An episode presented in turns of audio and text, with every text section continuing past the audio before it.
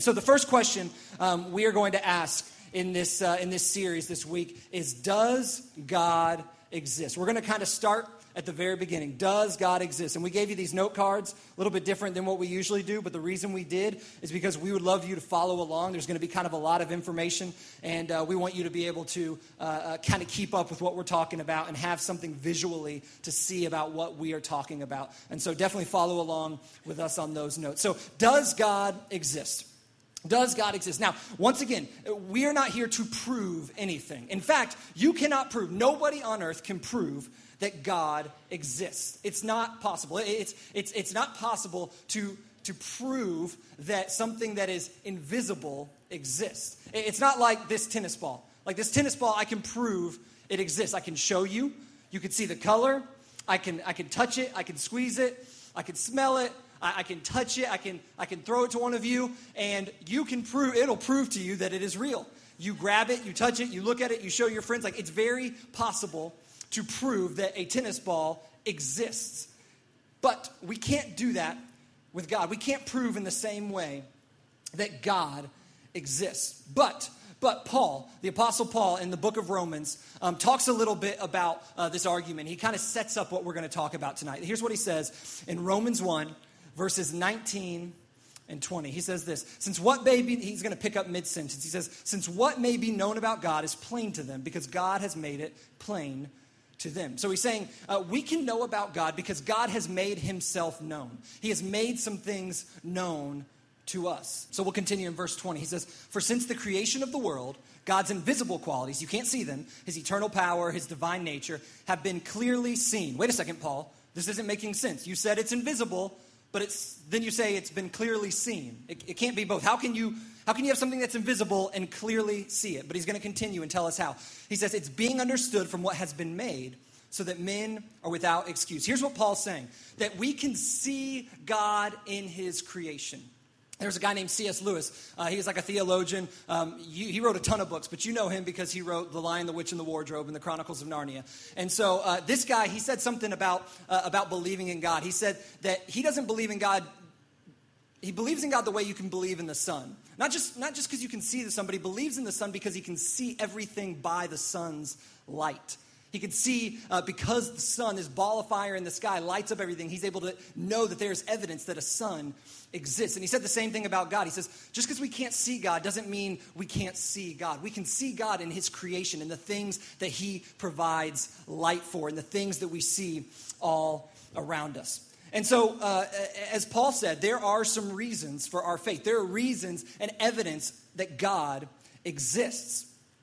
and, and once again, I just want to make this clear one more time. There is no airtight case, there is no perfect 100% proof that God exists. But what we're going to do is we're going to look at some arguments and some reasons that God existing makes sense. Not that God exists, but that God existing just makes sense. And, and no argument will convince everyone. There's a maybe maybe y'all don't know about this, but um, way before even I was born, um, we went to the moon right? And we landed on the moon, Neil Armstrong, all that kind of stuff. Um, and uh, when we went to the moon, uh, there were people that believed we didn't actually go to the moon. There are people today in 2017 that don't believe we ever actually went to the moon. Now, mind you, there are pictures, there are videos. We have the testimonies of people that were in space, in space on the moon, we have the people that worked on for months and years and years on getting to the moon, that worked at NASA and worked in the space station and all of that. And we have all of their um, uh, testimonies. And furthermore, some of you, myself included, have gone to the space station and touched a piece of the moon.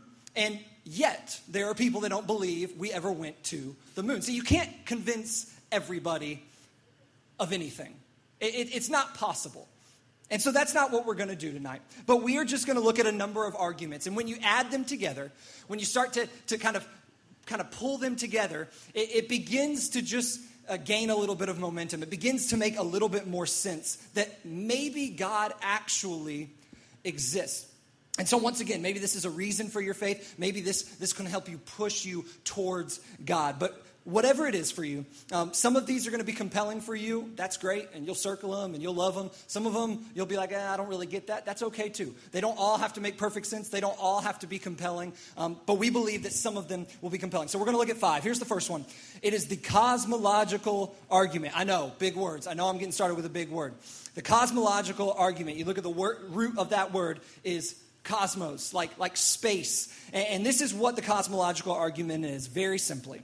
Something had to cause our universe that this massive universe that we haven't even begun to explore that we don't even we, we know like a percentage like a, a, very small percentage of this massive universe had to be caused by something in our in our world there is something called cause and effect Cause and effect, cause and effect. Something had to be caused by something else. If Johnny Moffat were to walk into United tonight and he had a black eye, what would we assume? Would we assume that it just appeared? Would we assume that, oh, like, wow, like your skin just turned black? No. What would we assume? We would assume he got hit by someone, that he got in a fight, that he ran into a door, that he was playing baseball or football and got hit in the eye, that his brother beat him up. Like, we would, we would, we would assume that something caused his eye being black. If you are driving down the road and you see, I know this is a little morbid, but you see a, a, a smushed dead squirrel in the middle of the road and the tail's kind of still flickering because it just got hit and, and it's, it's like, oh man, that's so sad. What do you assume? Do you assume that, oh my gosh, like it must have just spontaneously just flattened out? And, and the blood got shot everywhere and it just got flattened and, and it just blew up. Like, man, that's crazy. Or do you assume, well, wait a second, squirrels tend to run across roads Cars drive on roads. Probably a car hit the squirrel. You assume there is a cause for the dead squirrel, right? Because our universe works on cause and effect. And so the argument would be our universe could not have come from nothing. There's a guy named Francis Collins, far smarter than me. He is a like a physicist and, and he used to be an atheist. He used to not believe in God, but he but he came to know God through science. And he wrote this book called The Language of God. Here's what he says He says, We have this very solid conclusion that the universe had an origin, the Big Bang. 15 billion years ago, the universe began with an unimaginably bright flash of energy from an infinitesimally small point. That implies that before that, there was nothing. And he says, I can't imagine how nature, in this case the universe, could have created itself. And the very facts that the universe had a beginning implies that someone was able to begin it. And it seems to me that that had to be outside of nature. All this matter, this massive universe, he's saying our, our world doesn't function on just something coming from nothing. Something had to come from something. Or, or where did this, this, this bright, humongous source of energy come from? Now, some people would say, eh, it just happened. It was just random chance. Somehow this, this energy formed and it just blew up and, and it created the universe we see today. And maybe that's true. But doesn't it make sense that maybe there is a divine creator? Doesn't it make sense that that flash of energy came from a creator? Doesn't it make sense that something came from a creator? Doesn't it make sense that God could have been the reason why our universe exists? So that's the cosmological argument. The second one, a little bit scientific and a little bit of a tough word as well. The teleological argument. Everybody say teleological. I know, I know, that's a tough word, but you're going to sound smart when you talk to somebody about it. The teleological argument. Here's what this is it is evidence of intelligent design in the physical world. It's evidence of intelligent design in the physical world. There was a guy named William Paley, and he had this, this example. He called it the watchmaker argument. He says this if you're walking through the desert one day, and, and you are on a seven day journey from one town to another, and all you can see in every direction is sand and the sun.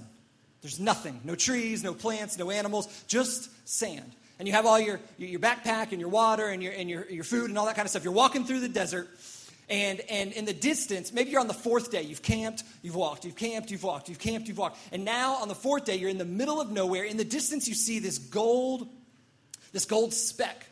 And, it, and the light's hitting it, and it's super bright. And you walk up to it, and you get closer and closer, and you start to see, man, that it looks circular and it's small. And, and as you get up closer to it, you notice, hey, this is a, pocket watch. This is a, a little circular watch. It's got the chain, it's got engraving on it. It's one of those, uh, those clear ones on one side where you can see every little, every little gear and gizmo in it that's working together. It's got the second hand, it's got the hour hand, it's got the minute hand, and it's just clicking.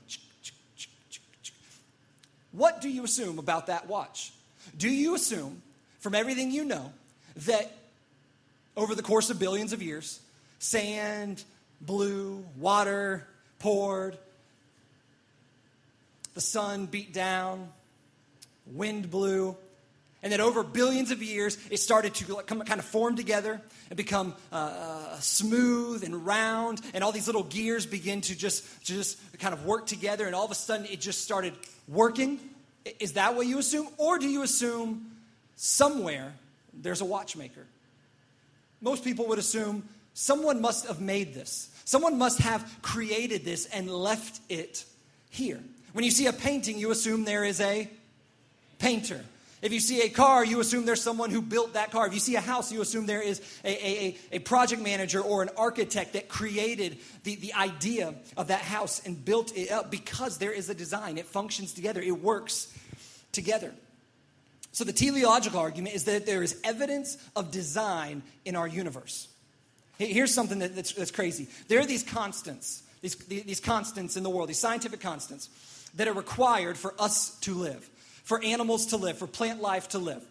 And, and this guy, again, Francis Collins, has a quote about it. Here's what he says He says, When you look the, from the perspective of a scientist at the universe, it looks as if it knew we were coming. He says there are 15 constants. One of them is gravity. You know, you drop something, it's going to fall to the ground. Um, one of them is the gravitational constant. There's various constants about the strong and weak nuclear forces. There's like the size of the atom, the size of a proton and a neutron, all that stuff that uh, I forgot from chemistry 12 years ago. There's all of those forces. There's all these constants, and they have precise values. If any one of those constants was off by even one part in a million, keep in mind, 1% chance is one out of 100. So if it was off by one part in a million, or in some cases, he says, by one part in a million million, the universe could not have actually come to the point where we see it. Matter would not have been able to coalesce or come together. There would have been no galaxies, stars, planets, or people. So he says there's like 15 of these constants. And if any one of them was off by even like a millionth of a percent or a million millionth of a percent, then our world could not exist. Imagine a bunch of little dials and they all had to be turned to the exact points, or this universe could not exist. We could not exist. Doesn't it make sense that maybe that wasn't by chance? The, the, the, the odds of that being by chance are just humongous. Like we can't even imagine it. Here's an example. It, it, just with gravity, we all understand gravity to a certain degree. It's kind of what keeps our, uh, our solar system in order. If the strength of gravity was off by one part in 10 to the 100 power, there could be no life in our universe. A, a physicist or a geneticist uh, by the name of P.C.W. Davies said this. This is what the chances are. If, or, or, or the, the, the, percentage uh, off would be. If gravity was off by one in that number, actually what that number is technically is a googol. Um, it's a 10 followed by, or a 1 followed by 100 zeros. If it was off by that much, just one of the 15 constants, we could not exist. Humans could not exist. Plant life could not exist. Animals could not exist. Consider like the laws of nature. Like when you boil water one day, you can boil water the next day. When you walk outside uh, one day, the sun's shining and it's not just going to disappear. When you drop something, it's going to fall. It's not just going to float one day. Like we have a, uh, a, regularity to this, this world that we live in. Everything kind of um, works according to uh, what we call scientific laws. And that is the sign of design in nature. Now, once again, maybe it's all random chance. Maybe the world just got it right. There's actually scientists that say, well, there's really just uh, billions and billions of universes, and it was bound to happen that one of them would support life.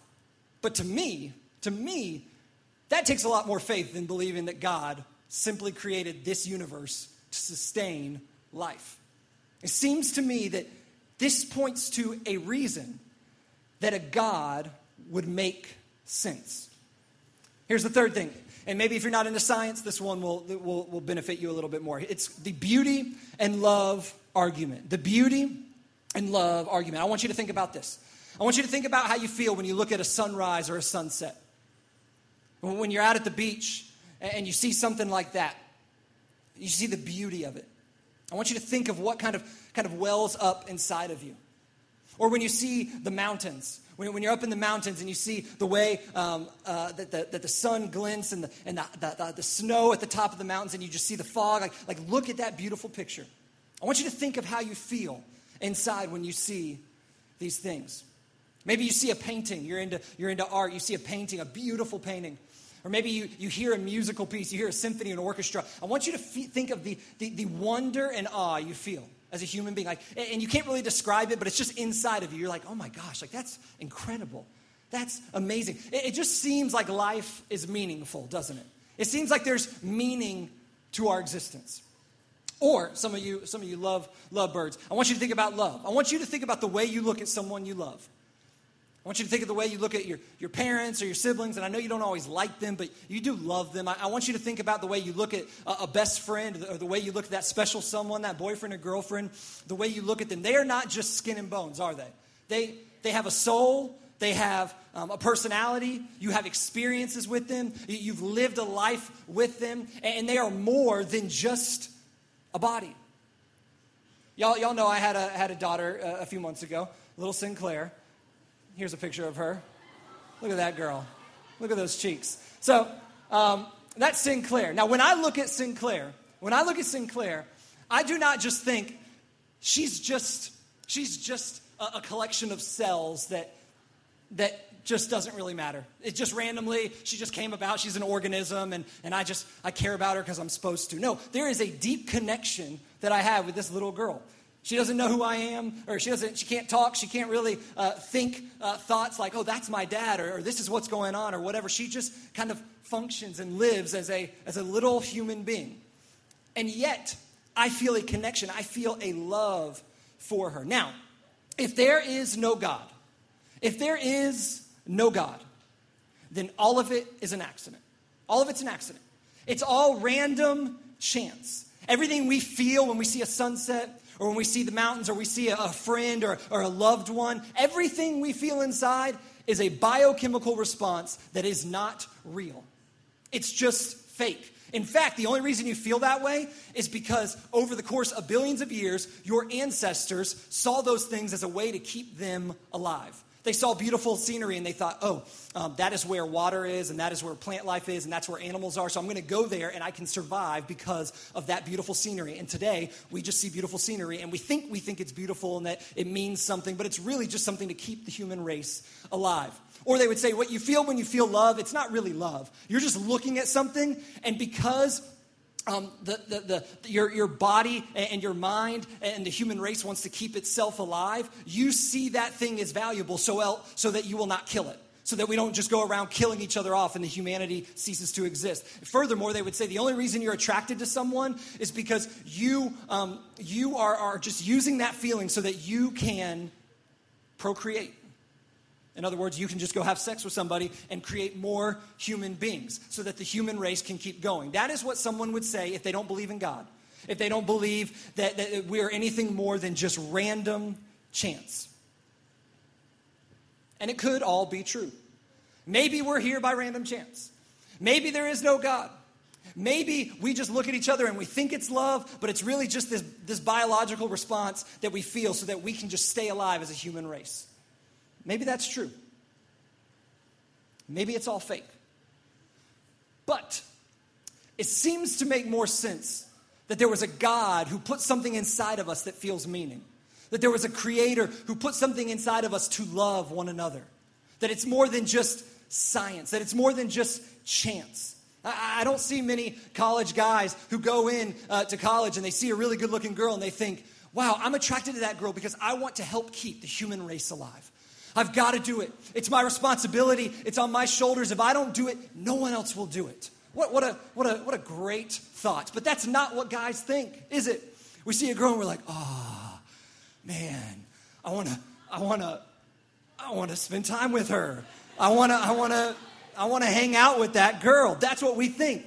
There's, there's, there's a lot more to it than just, eh, it's just some scientific response to keep the human race alive. Maybe it's all random chance, but it makes a little bit more sense that God created us for love and meaning. Here's the fourth one. Here's the fourth one the moral argument. The moral argument. Here's what a moral is it's a person's standard of behavior or beliefs concerning what is and is not acceptable for them to do. Here's what morals are it's right and wrong, it's your conscience, it's what tells you I should do this or I shouldn't do that. Here's the question Where do morals come from? We're just, we're brought up and we just have these things. And we're like, uh, from as young as you can remember, you're four or five, you think, I shouldn't do that, I should do that. You feel guilty, you, you feel like you, you, you did the right thing or the wrong thing. You feel good because you did the right thing. Where, did that, where does that come from? Where does that come from? Here's the answer. If there is a God, if there is a God, they come from Him. It's pretty simple. He put it inside of us, He gave us our conscience, and, and He made it so that we could know what is right and wrong.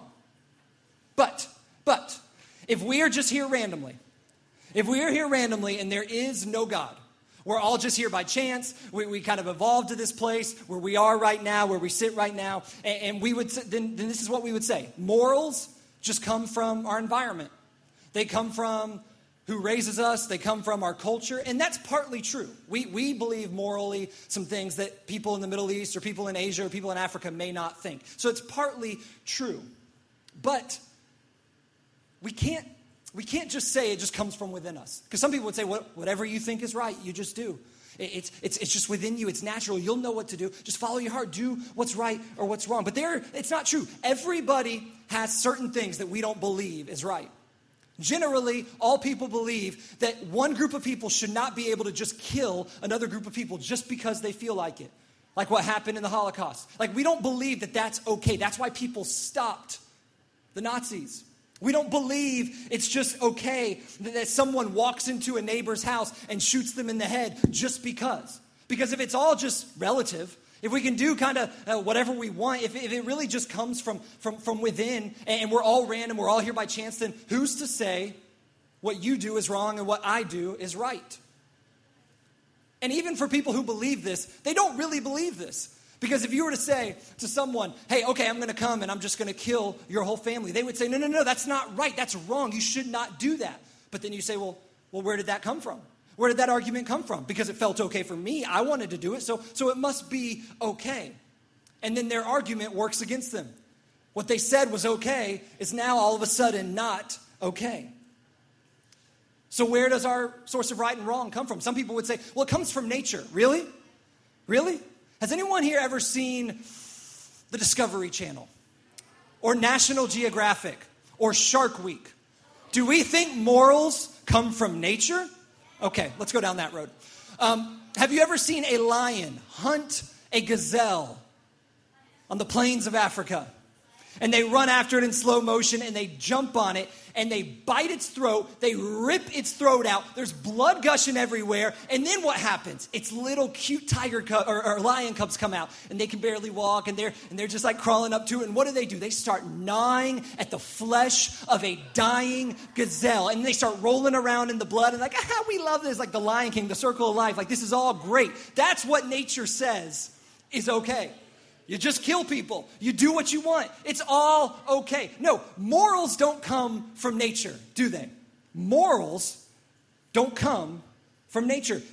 But we have morals. And we have right and wrong as humans that animals and that plants do not have. Why? Why? Where did our conscience come from?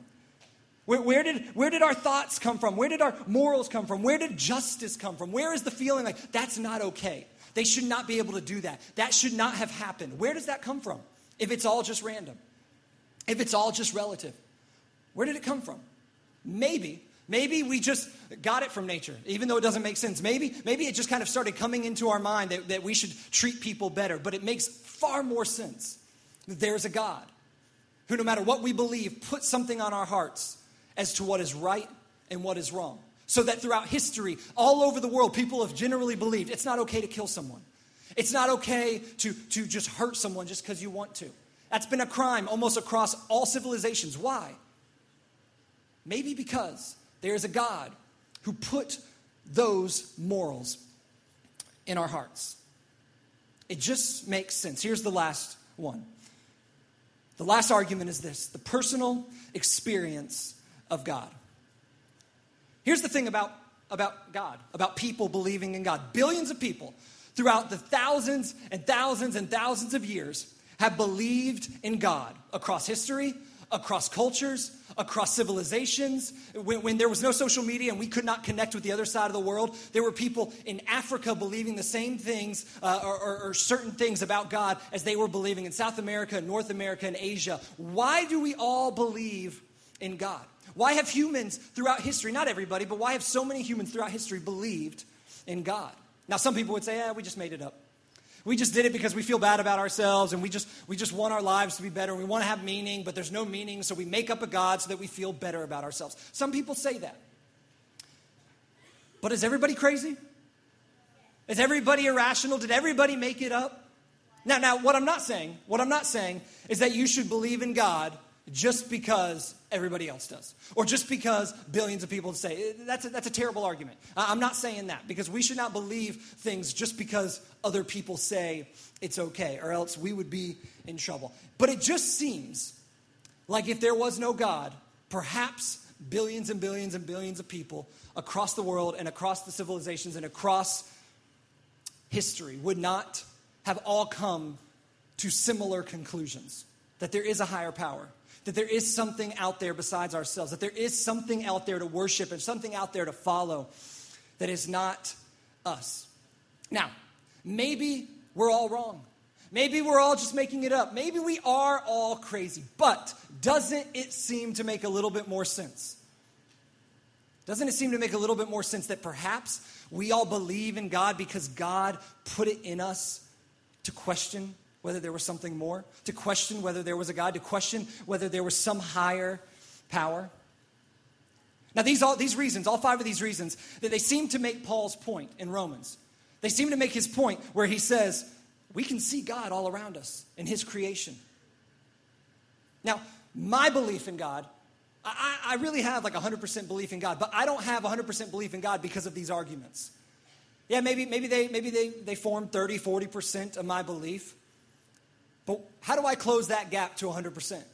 Well, that's where faith comes into play. Because ultimately, ultimately, we, we need faith. Faith always will play a role in believing in an invisible God that we cannot see or touch or smell or taste. In, in Hebrews 11.1, this is what we'll close with. Hebrews 11.1. This writer talks about faith. And here's what he says. Now, faith is being sure of what we hope for. Faith is being sure of what we hope for and certain of what we do not see.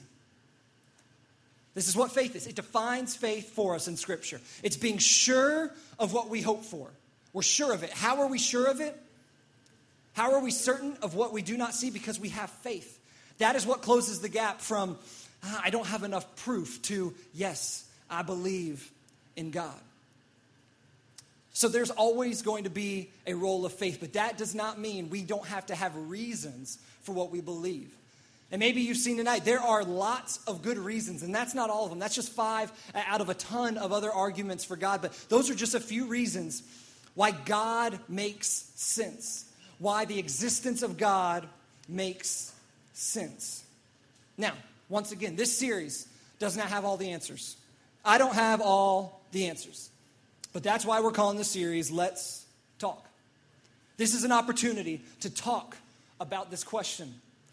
We want to talk about it after worship tonight. We're going to, we're going to finish the songs and we're going to go out there and we're going to, um, if you want to stay and stick around, we're going to have some tables and some coffee you can drink and hang out and, and talk to us and, and ask myself and Cole and some of our life group leaders questions that you have and say, explain this to me.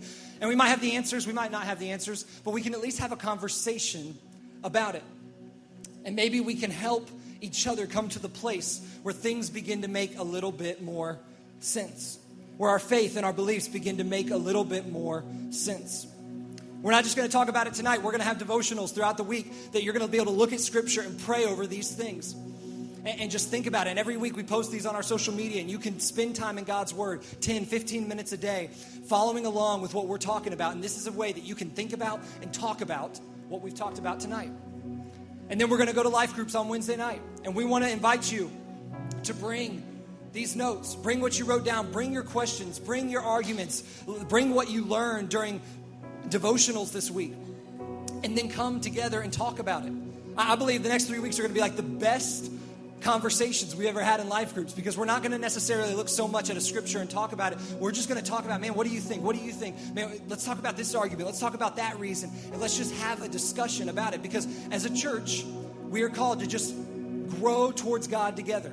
And part of that is just asking questions and having doubts and not being sure and helping each other. We're spurring each other on towards God.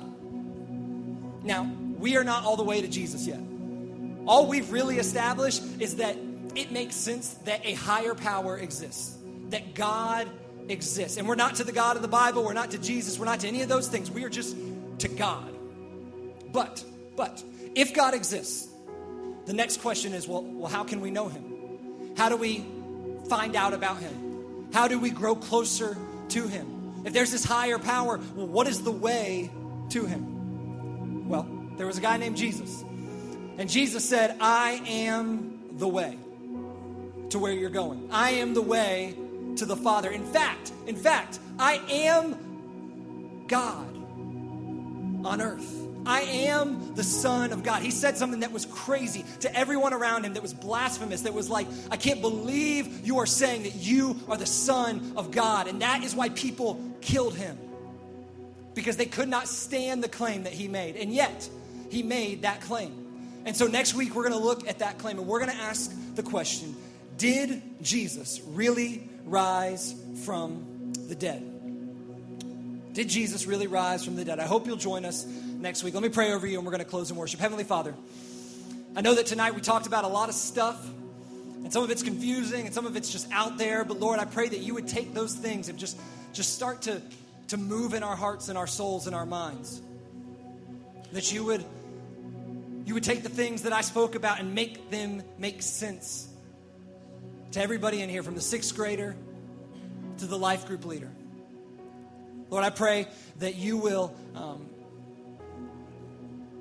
you will use the things we talked about tonight bring us closer to you. I pray for the person who doesn't believe in you, but maybe, just maybe, they're beginning to consider that there is a God. I pray that you would draw them close. I pray for the Christian in here that has believed in you for a long time. I pray that they would be. Um, they would be reinforced in their faith and just even believe even more than they did when they walked in. Yes, God is real and I am following him and I know him. Lord, I pray that next week as we talk about whether or not Jesus was really the Son of God, whether or not Jesus really rose from the dead, Lord, I pray that we will invite like crazy and that we will come here and hear more evidence and reasons for why we believe what we believe about Jesus. Lord, draw us close to you and show us yourself throughout this week. In your name we pray. Amen. Amen. Let's stand together and let's worship.